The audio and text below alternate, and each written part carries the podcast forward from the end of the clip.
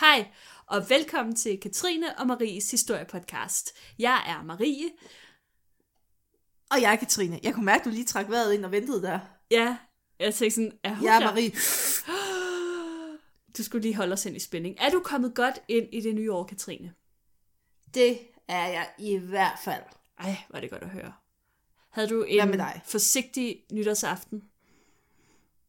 Ja, jamen, det var, det var meget stille og roligt, vil jeg sige.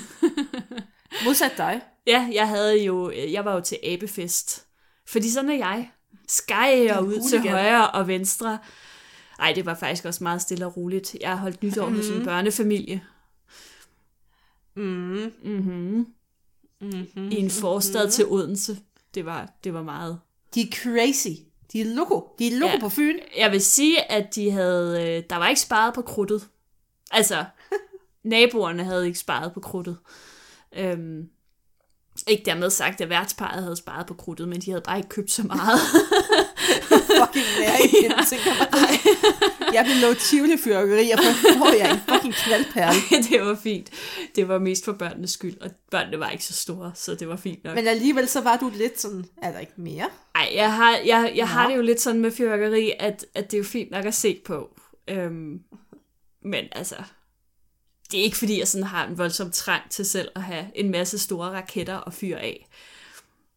Jeg vil til gengæld sige, at dem, der boede over på den anden side af den her øh, parcelhusvej, det var sådan nogle, de så sådan lidt velbjerget ud, du ved, sådan, øh, i sådan et arkitekttegnet hus, ikke? Og det var sådan to øh, midaldrende øh, ægtepar, og så kommer mændene ud, og de har bare en kasse så stor med krudt i, og, og cigarer, og de der mænd, de var bare sådan, og det var sådan nogle, altså de ligner sådan nogen, der sådan til hverdag er et eller andet bankmand, eller revisor, eller sådan, altså sådan nogle, sådan nogle nydelige, pæne mænd, og så der nytårsaften, så skulle der, der, der skulle bare, der skulle bare Så skulle der springes i luften. Ja, og den der øh, raket, det skulle jo, det der krudthalløj, det skulle jo antændes med en cigar, og fordi det ikke lige, så skulle man jo helt ned og sidde ved siden af den for at antænde den, og det var sådan lidt med hjertet i halsen, fordi var han nu, var han nu smidig nok i benene til sådan at komme tilstrækkeligt Så hurtigt op, væk fra, så- yes. fra øh, kassen med krudt til at han, altså, ja. Så du stod bare mega sådan semi-ædru og mega fordømmende og sådan kiggede over. Semi, jeg var 100% ædru. ja. Mm. Jo. Jeg drikker jo ikke alkohol. Ja. Det siger du jo. Jeg er simpelthen den, den festligste, festligste festabe. Nå, nu vil vi snakke om festaber, Maria. Ja. Hvordan er det nu, et får siger på Island? Det ved jeg, at du godt ved. Øhm, Ja, for jeg kan bare klippe det ind nu. det kan du nemlig. Katrine, hun her er jo en fantastisk person på mange måder. Også ekstremt god til at manipulere. Og øh, lokkede mig til at sige som et får. Det bliver lagt i slutningen af podcasten, hvordan jeg baiter Marie til at sige som forskellige islandske ting. Hvis I har tænkt på, hvordan islandsk sweater den lyder, så illustrerer Marie det til, sidst i podcasten. Ja, jeg bliver kendt som kvinden, der kan sige som islandske ting.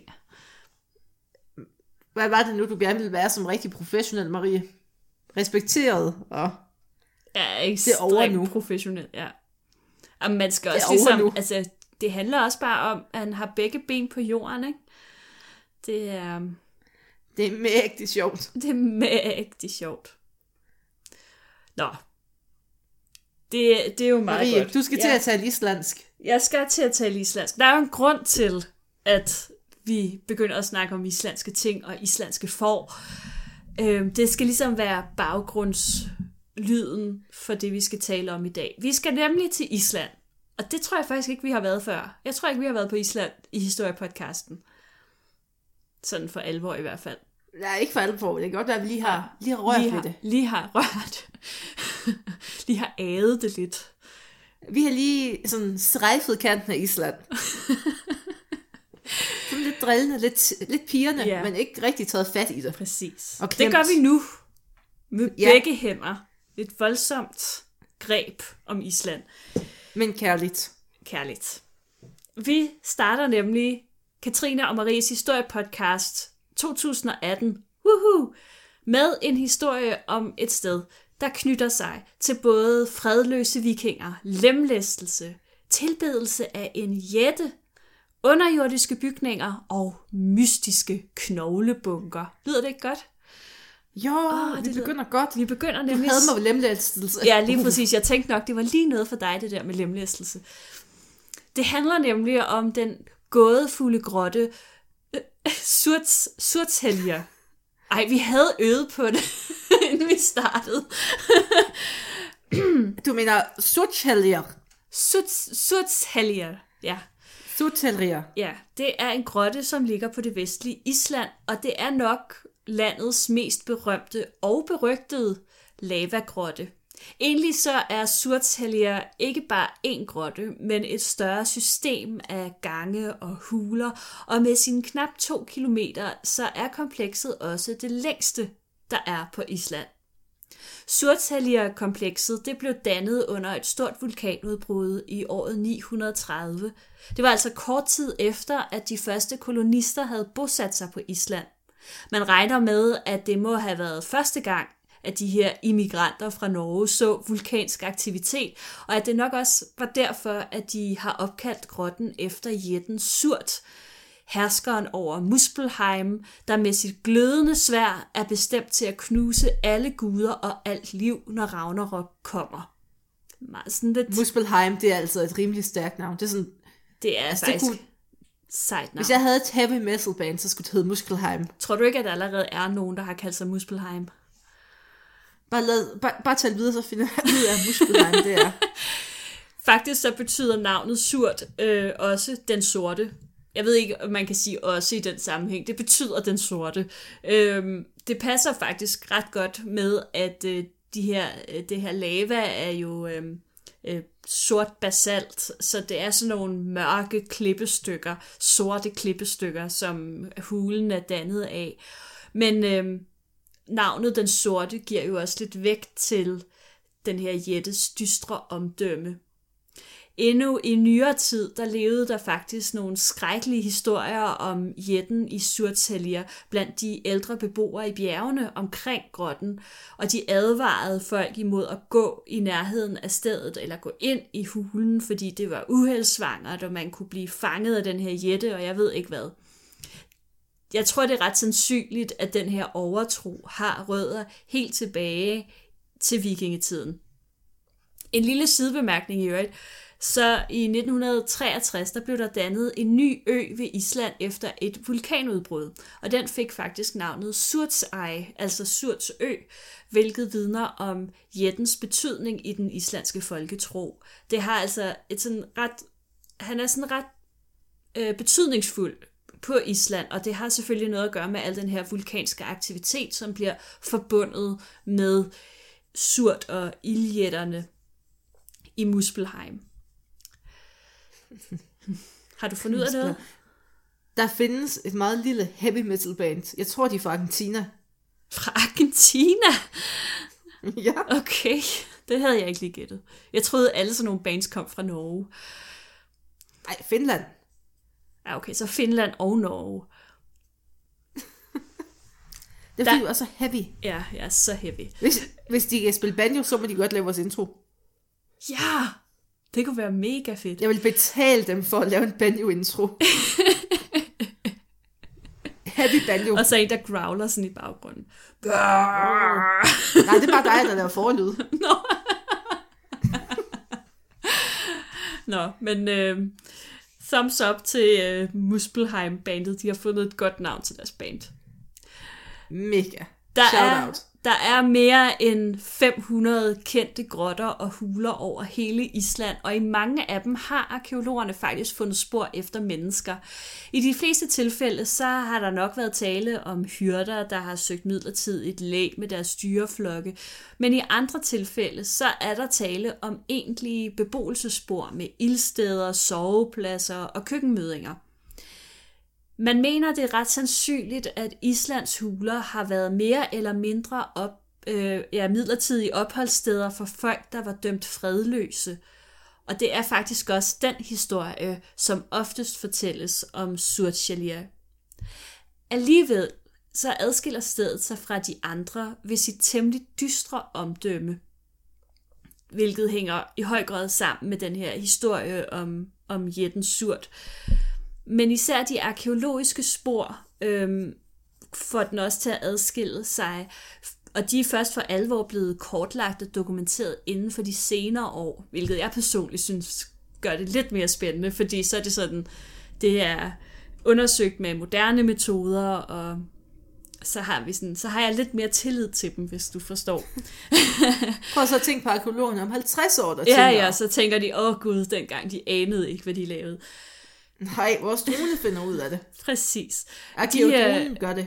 dronen gør det. De her arkeologiske spor og i, øh, i Surtsjælgerhulen, de fortæller en historie om en lidt mørkere del af vikingetidens samfund, som man faktisk sjældent hører om, og det gør den jo også til en rigtig spændende historie.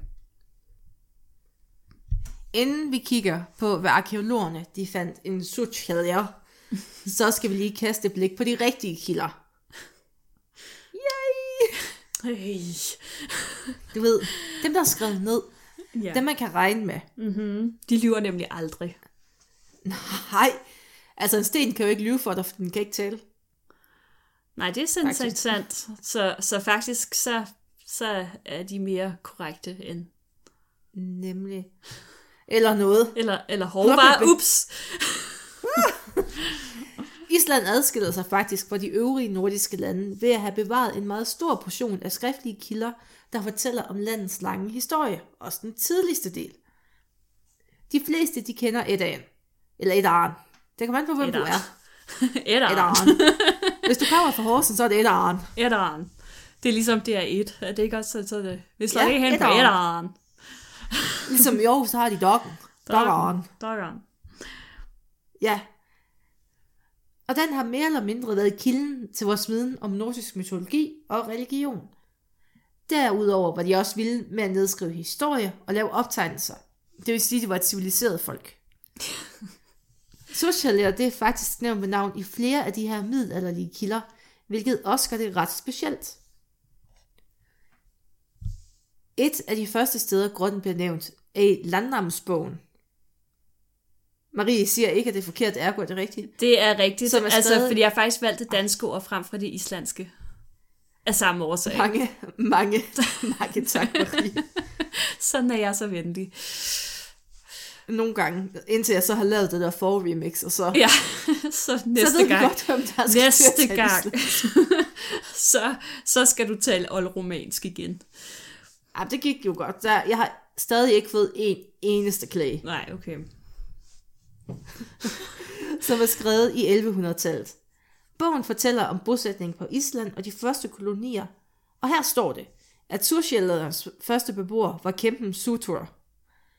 I bogen beskrives det, hvordan en høvdingesøn rejser langt igennem et uvejsomt terræn for at nå grotten og udføre et digt til kæmpens ære. Meget smukt. Det må man sige. I samme bog beskrives det, hvordan to brødre i 900-tallet blev ledere af en gruppe fredløse, som tog ophold i, u- i hulen, indtil de angiveligt blev slået ihjel af en gruppe høvdinger i et bagholdsangreb. Mm-hmm. En lignende historie kendes fra den senere saga, altså Hardar-sagaen, nedskrevet i 1300-tallet, hvor en fredslø, fredløs efter sine skulle være flygtet fra en slåskamp med to andre mænd.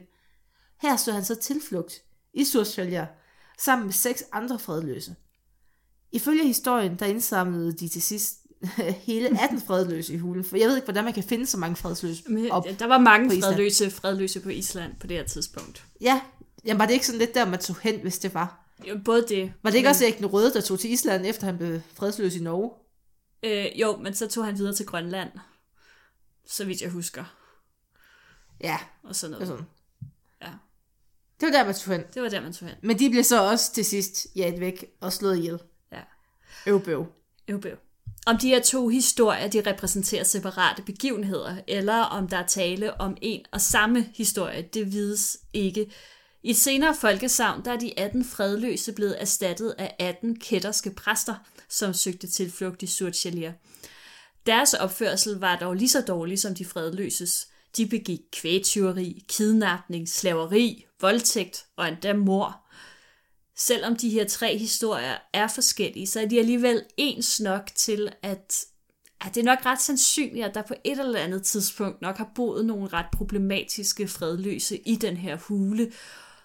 Og som nævnt tidligere, så var det ikke usædvanligt for fredløse, der var udstødt af samfundet, at bosætte sig i Islands huler. Surtjalir spiller også en rolle i Sturlunga-sagaen, hvor det fortælles, at høvdingen Sturla Sigvardsson i juli måned 1236 tog sin fætter og fjende Ulrika Snorresson til, til fange og fragtede ham til Surtjalir. En lille, en lille faktum i den forbindelse. Ulrika Snorresson, han er faktisk uægte søn af, at, øh, af Snorre ham, der skrev, nedskrev Edda. Nu kan jeg ikke huske, hvad han hedder til efternavn. Nej, Stur, Stur, Sturli, Sturli, sådan, Sturli, et eller andet. Han hed i hvert fald Snorre til fornavn. Sturli, Snor Sturli. Snor Sturlesen. Jeg tror nok, han hed Sturli. Man kan købe en bager. Jamen, jeg tror, han hed Sturlesen eller sådan noget. Øhm, ja, Ej, så det er pinligt det er ikke noget, der i øvrigt har nogen øh, betydning for historien, men det er et sjovt lille fakt. Øhm, efter at øh, Sturla han havde bragt sin fætter til øh, hulen i Surtjalir, så lod han sine mænd skære øjnene ud på fangen og derefter kastrere ham, hvorefter de øh, efterlod ham døende i hulen. Og det var jo sådan en super fed måde at behandle sin fætter på. Når det er sagt, så skulle ham her, Orekia, ifølge historien, ikke være en, øh, en specielt sympatisk person, og han skulle vist nok have været indblandet i et mor på en af Sturlas gode venner. Og øh, den slags, den, øh, det lød man ikke bare passere på, i vikingetidens Island. Øhm, som vi også senere kommer ind på, så var Island sådan et, et sted dengang, hvor at, øh, at øh, der var kun en, øh, en lovgivende og en dømmende magt. Der var ikke nogen udøvende magt, så det var ligesom bare, alle, har- alle har ret til at Ja. være udøvende magt her. Nå, men der er i øvrigt en reference i den historie til, at hele den her lemlæstelse, den finder sted, og nu siger jeg noget øh, i forsøg på at lyde islandsk, up avirkith, som oversat Jeg godtager det. Tak. Øh, oversat, der betyder det oppe på virket, eller oppe på fæstningen. Befæstningen. Og lige præcis den kommentar, den skal blive interessant lige om lidt. For nu skal vi til at tale om kilder, der er lidt mindre rigtige end de skriftlige. jo, de er, Marie. Mm, nej, de er ej. De taler altid sandt. Ting lyver ikke. Vi har altså en række historiske kilder, der fortæller om, hvad der kan være foregået i Surskalia. Men der er også arkeologiske spor, som måske kan kaste mere lys over sagen. Mm-hmm. Stedet har jo været kendt i århundreder. Og i løbet af de her mange år, så er det jo også blevet udforsket af forskellige sådan, mere eller mindre professionelle mennesker. Men især så har det også været turistmål for folk, der var vilde med at udforske huler. Det betyder, at man allerede havde kendskab til nogle af hulernes indre struktur. Og det er altså sådan helt tilbage til 1600-tallet, at man har beskrevet dem. Ja. Men trafikken, den har jo også haft en negativ effekt af, at der er jo nogle folk, der har taget nogle souvenirs med hjem. ja, Og ja, den er jo, så mangler der jo lidt i hulen. det må man sige. Og det er sådan noget, der kan give arkeologer gråt hår. Ja, det er noget værre, noget værre skidt. Man skal, ikke, man skal ikke tage ting med hjem fra sådan nogle steder. Hvis de ser ud som om, at det er gammelt, så lad det ligge. Ja. Og man må heller ikke give pindsvinmælk. Nej, Så har vi ligesom været, så har vi løftet pegefingeren. præcis. Men i 2001, der blev der søsat et forskningsprojekt, bestående af arkeologer fra Browns University i USA og det islandske nationalmuseum. Nu skulle hulen udforskes systematisk og professionelt. Ja, det gør arkeologer nemlig. Nu skal jeg prøve at forklare, øh, at det er jo lidt svært ud fra bare billeder og kort og så videre. Men jeg håber, man ligesom kan følge med, sådan visualisere sig den her hule efterhånden, som vi bevæger os igennem den. Når man kravler ind i Surtjelir, så kommer man ind igennem det, som man i dag kalder hulens hovedindgang. Den ligger ligesom den ligger lidt begravet. Man skal ligesom ned i sådan et, et, et det lille, nærmest sådan et lille krater, og så er huleindgangen der. Så det er ikke sådan lige til at se fra, fra overfladen. Og det første, man kommer ind i, det er en meget stor grotte. Her hæver loftet sig op til 9 meter, og her fra den her meget store entré, øh, der går der en tunnel dybere ind i komplekset. Fortsætter man omkring 100 meter af den tunnel i bælragende mørke, vel at mærke, så kommer man til et sted, hvor huleloftet er kollapset, og der derfor er åbent ud til det fri. Det var her, arkeologerne fik deres første overraskelse, for lige her spærrede nemlig en 13 meter lang og omkring 2,5 meter høj stenmur pludselig vejen for dem.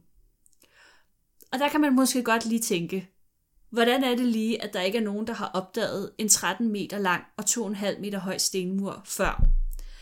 Ja, det er måske også et godt spørgsmål. Det tror jeg faktisk også, at arkeologerne selv øh, stillede sig det spørgsmål.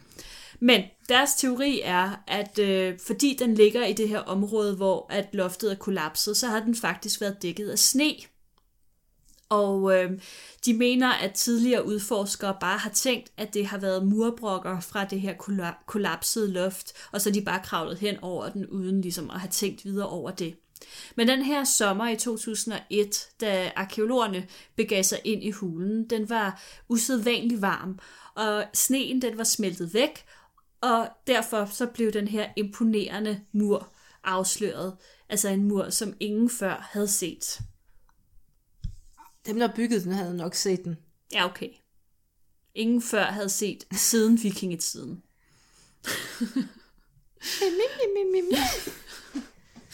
Nej. Muren er bygget af store stenblokke. Nogle af dem de vejede helt op til 4 tons. Arkeologerne mener, at det sagtens kan have været, altså muren kan have været højere end 2,5 meter. Men at den også er blevet ødelagt, til loftet kollapsede. Mm. Der er ingen tvivl om, at det har været en imponerende mur bygget af mennesker. Selve arbejdet med at få bygget muren har krævet temmelig meget, kan man sige. Mm. I den her del af grotten, der har der været bælragende mørkt, så den eneste lyskilde, man har haft, det har været fakler. Og i det her flakne lys, og der har formentlig også været super koldt forresten, så skulle man hugge stenene ja. til og hejse dem på plads. Det er ret mange kræfter at bruge, mm. og spørgsmålet er, hvorfor? Ja. Folk bruger som regel ikke så mange kræfter på noget, uden det har en grund. Nej. Så hvorfor tænker man, jeg skal bygge en massiv mur af sten 100 meter inde i en grotte? Hmm, mystisk. Arkeologerne mener, at der er tale om et forsvarsanlæg. Man har simpelthen, altså, men spørgsmålet er jo så, har man bygget muren for at holde ubudne gæster ude, eller forhindre dem i at slippe ud? Hmm. Intriguing. Dum, dum, dum. Ja. Der er faktisk lige en kommentar til det med øh, temperaturen i, i grotten. Øhm, fordi man, man mener jo, at de her konstruktioner er opført ikke særlig lang tid efter, at selve hulen er blevet dannet, og der er den jo omkring 930. Nå, så er det dejligt varmt. Så der har faktisk været ganske lunt den i hulen. Har der så været rigtig varmt til gengæld den anden? Nej, altså de mener, der har bare, den har bare været sådan behagelig at opholde sig i. Ja, ja, sådan måske bare rar. Huletemperatur. Ja. så, øhm, så lige præcis temperaturen, men altså igen, så er det sådan lidt svært, fordi andre steder, så nævner de også igen det med, at den sådan er kold og fugtig og sådan noget, men altså... Jeg har aldrig været i en grotte, hvor jeg har tænkt, det her det er den helt perfekte temperatur nej, til mig. Nej, det har jeg heller ikke. Den er enten rigtig kold eller rigtig varm. Jeg tror aldrig, jeg har været i en varm grotte. Det har jeg prøvet, det var ikke rart. Okay. Og det er ikke en metafor. Nej. eller en euforisme. Godt så. Vil jeg lige understrege. Ja, jeg, jeg tror, vi fortsætter. ja, Marie, træk mig væk. Fortsætter man forbi den her mur, og gennem det åbne område med det kollapsede loft, så fortsætter hulegangen på den anden side. Omkring 70 meter fra muren, der deler gangen sig i to. Til venstre, der ligger der et sidegalleri, altså det er jo sådan set bare en, ja man kan kalde det sådan en blind tunnel, øh, der går ind.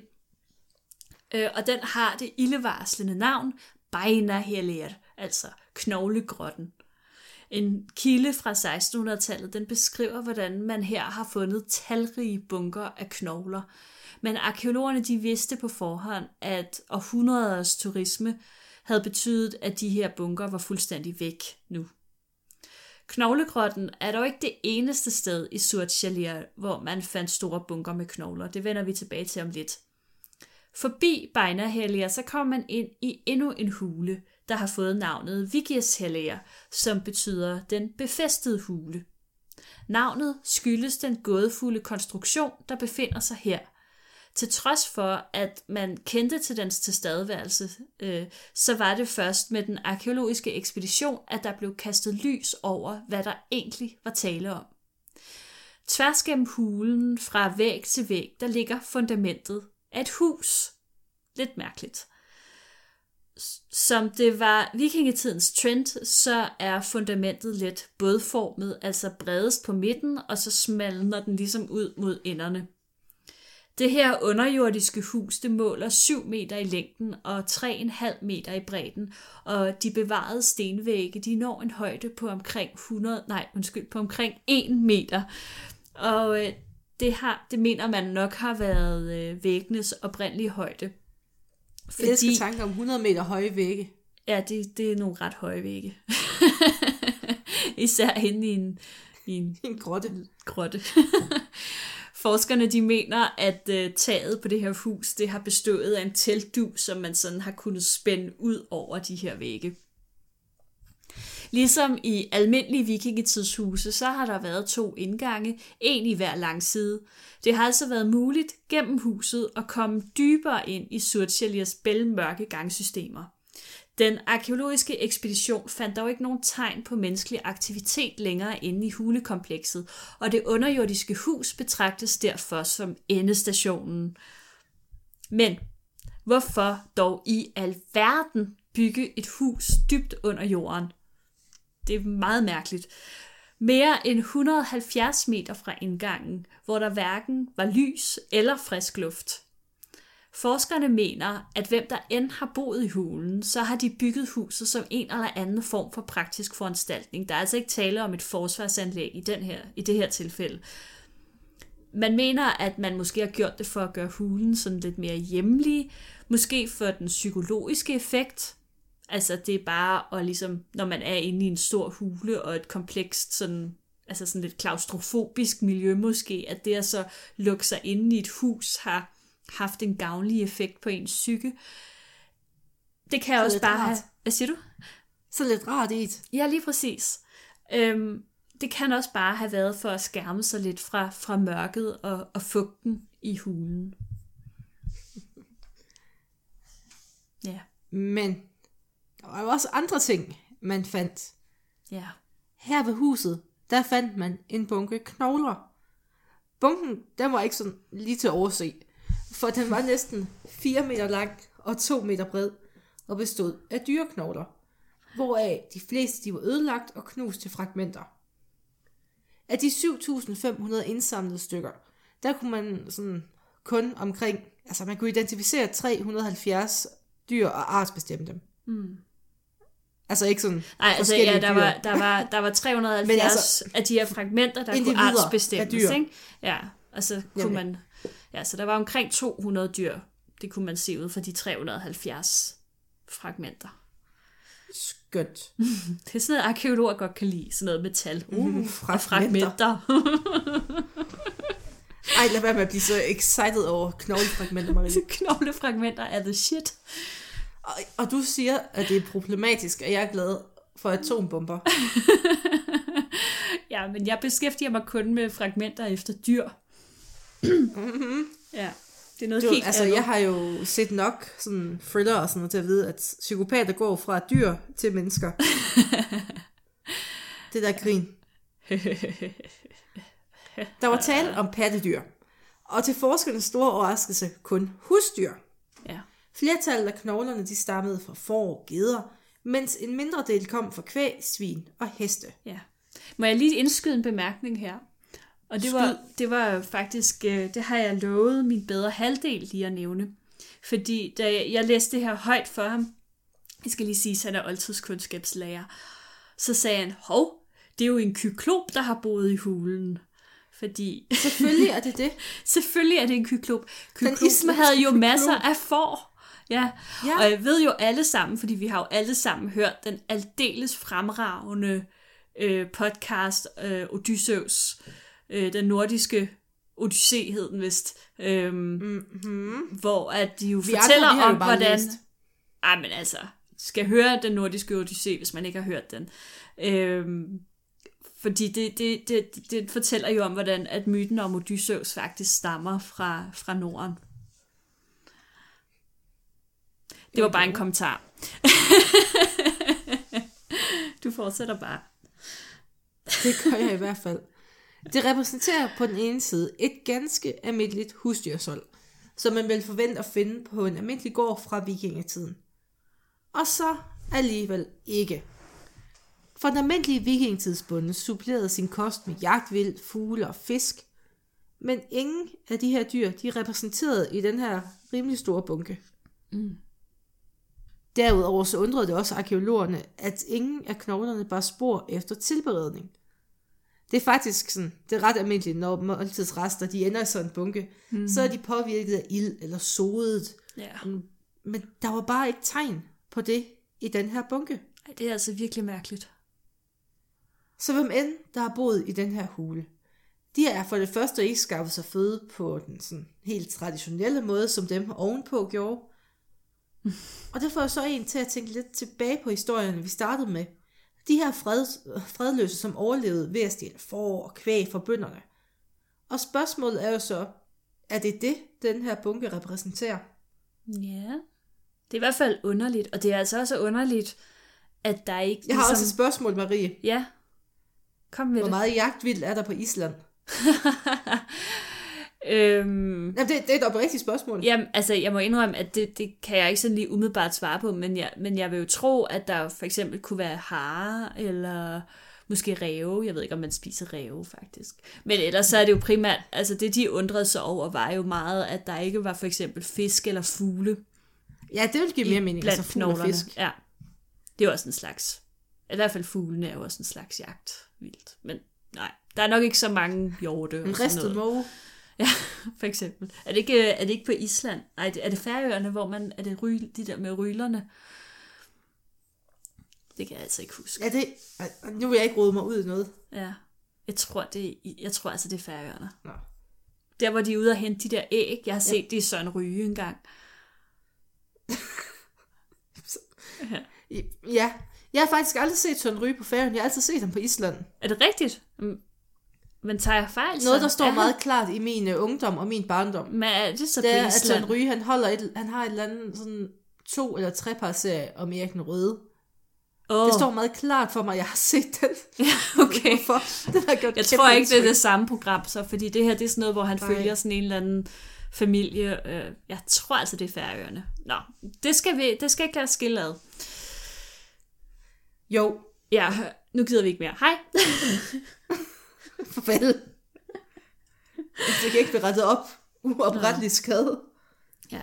Men bortset fra det, så er det underligt for det første, at der hverken er fugle eller fisk i det her knoglemateriale, og det er også underligt, at det ikke er ildpåvirket, fordi langt de fleste knogler er på en eller anden måde ildpåvirket, eller vil i hvert fald bare vise spor efter, at de har været i kontakt med noget varmt, ikke? fordi man jo ligesom har lagt stegen på ildstedet eller sådan noget. Øhm, til gengæld så er der så et andet sted, hvor der stod, at fordi knoglerne var så fragmenteret, at man simpelthen har knust dem for at få øh, knoglemagen ud. Så spørgsmålet er jo, altså jeg ved ikke, man har formentlig ikke spist kødet råt. Det har jeg meget svært ved at, at tro, man har gjort. Øhm, så det kan jo selvfølgelig være, at man har tilberedt det et andet sted, eller måske er der nogle andre årsager til, at man ikke finder øh, ildpåvirkning på knoglerne. Eller også er det, fordi det er en kyklop. Oh, Øhm. Jeg gad godt at have en kyklop. Ja. Forsvarsmuren, det underjordiske hus og knoglebunkerne synes umiddelbart at understøtte historierne om, at fredløse vikinger boede i Surtjelia. De fredløse, det var jo samfundets udstøtte. De havde begået en særlig slem forbrydelse, oftest mor, og fredløsheden betød, at de fik konfiskeret deres ejendom, mistet deres rettigheder, og værst af alt, ikke længere var beskyttet af loven. Andre mennesker de havde dermed carte blanche til at slå dem ihjel, uden at blive straffet, og vikingernes sans for hævn betød, at de fredløse var jaget vildt. Som jeg nævnte tidligere, så var der jo ikke nogen udøvende magt på, på Island, kun en lovgivende og en dømmende. Så alle, alle var den udøvende. Alle var faktisk den udøvende. Ja, det var, det var måske ikke så underligt, at, øh, at, det ikke, at det ikke helt fik lov til at bestå på den måde. Men det kan vi snakke om i et andet program. Surtjelir ville faktisk være det perfekte sted at skjule sig. Ikke kun på grund af hulekompleksets størrelse, men også fordi stedet jo var knyttet til de mørke kræfter gennem historierne øh, om ildjætterne og surt og alt det her, hvilket betød, at der ikke var nogen, der turde nærme sig hulerne. Det var jo sådan set meget smart. Men nu, så tager jeg nej-hatten på, Marie. Ej. For det her, det var jo også et meget svært sted at bo. Altså, det underjordiske hus, det ligger jo næsten 800 meter fra indgangen. Og man har haft brug for ild, både som varme og lyskilde. Også, altså bare så man kunne lave mad. Og der er jo ikke fundet sådan, sådan afgørende spor efter et bålsted. Nej. Og hulevæggene, de var jo heller ikke præg af sodning. Og det er jo sådan, altså, det skulle der jo gerne være, hvis man har haft bål derinde i længere tid. Ja. Man fandt dog flere ildstål, altså redskabet til at lave ild med. Så måske den manglende sodning skyldes andre ting. Mm. Et andet problem i grotten, det var manglende vand. Altså selvom det er en grotte, og væggene er fugtige, så er der jo ikke rindende vand. Så eventuelle beboere, de skulle så finde en måde, simpelthen uden for hulen, og finde vand og fragte det ind i hulen. Mm. Så bare lige at træske ud med sin spand. Men altså 800 meter for at komme ud af hulen i bælragende mørke, Ja, og, og så skulle 800 også- meter altså, ind igen. Vandet ligger jo nok ikke lige udenfor. Nej, det er, en, det er en lang tur for at finde vand, ikke? Ja, det er sådan lidt upraktisk, vil jeg sige. Ja, de skulle jo også på en eller anden måde kunne opbevare vandet inde i hulen. Nemlig. Men det er der altså. selvfølgelig nok råd for på en eller anden måde. Men øh, ja, Og i det hele taget, der fandt man ikke rigtig nogen overbevisende spor efter længere tids beboelse. De eneste redskaber, der i, man egentlig fandt, det var de her ildstål. Der var ingen knive eller sådan noget, der lignede det.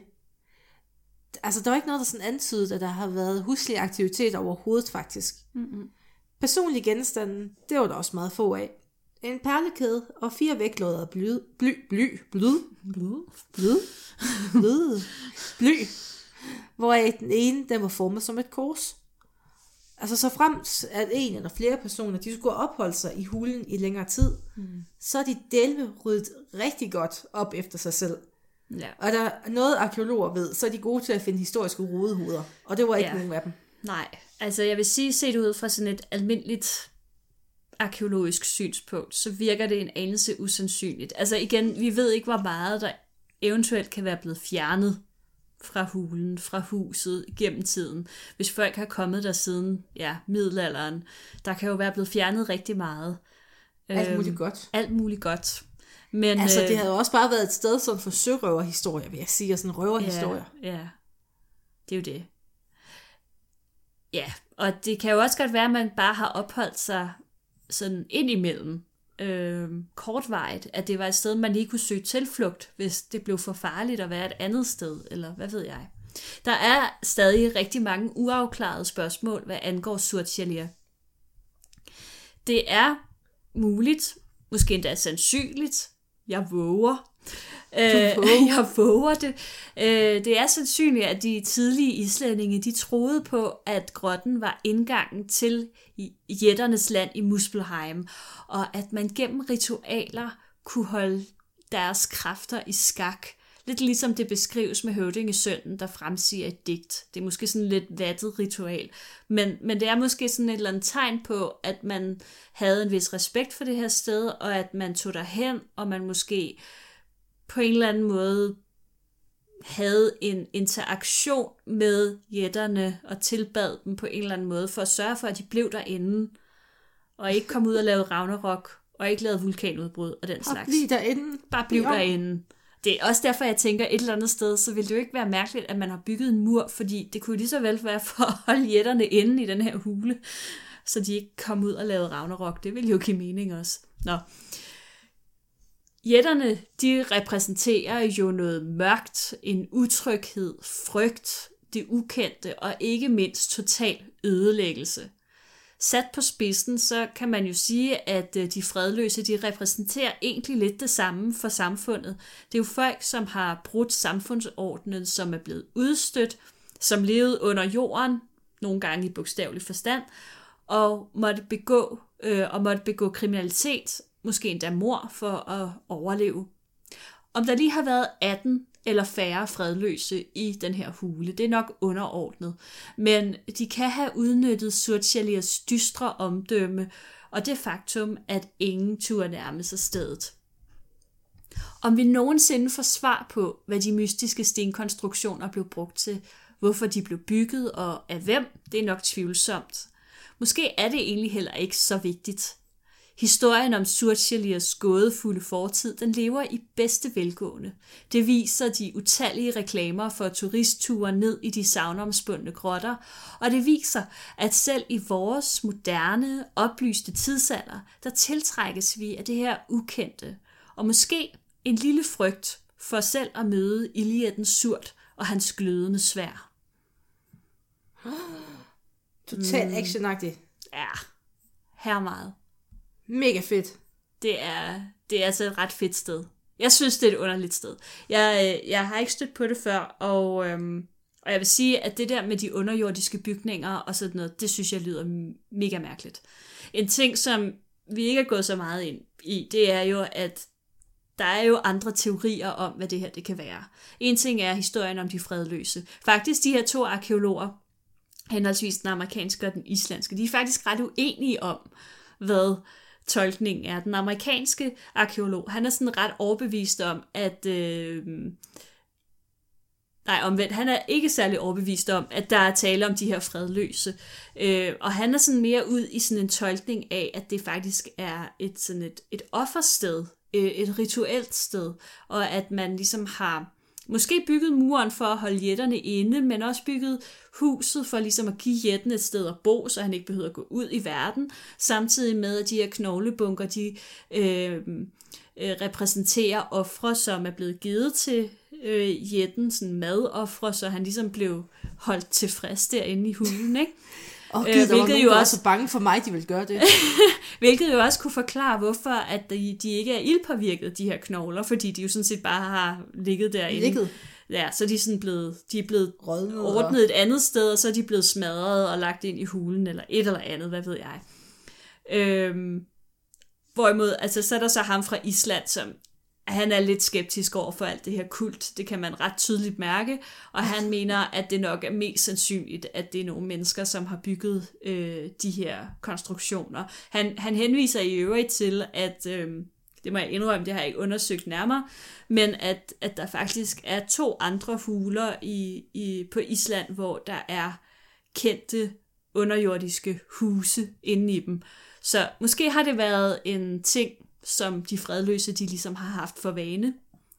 Øhm, eller også er det sådan en generel sådan offerritual ting, at man bygger huse inde i huler.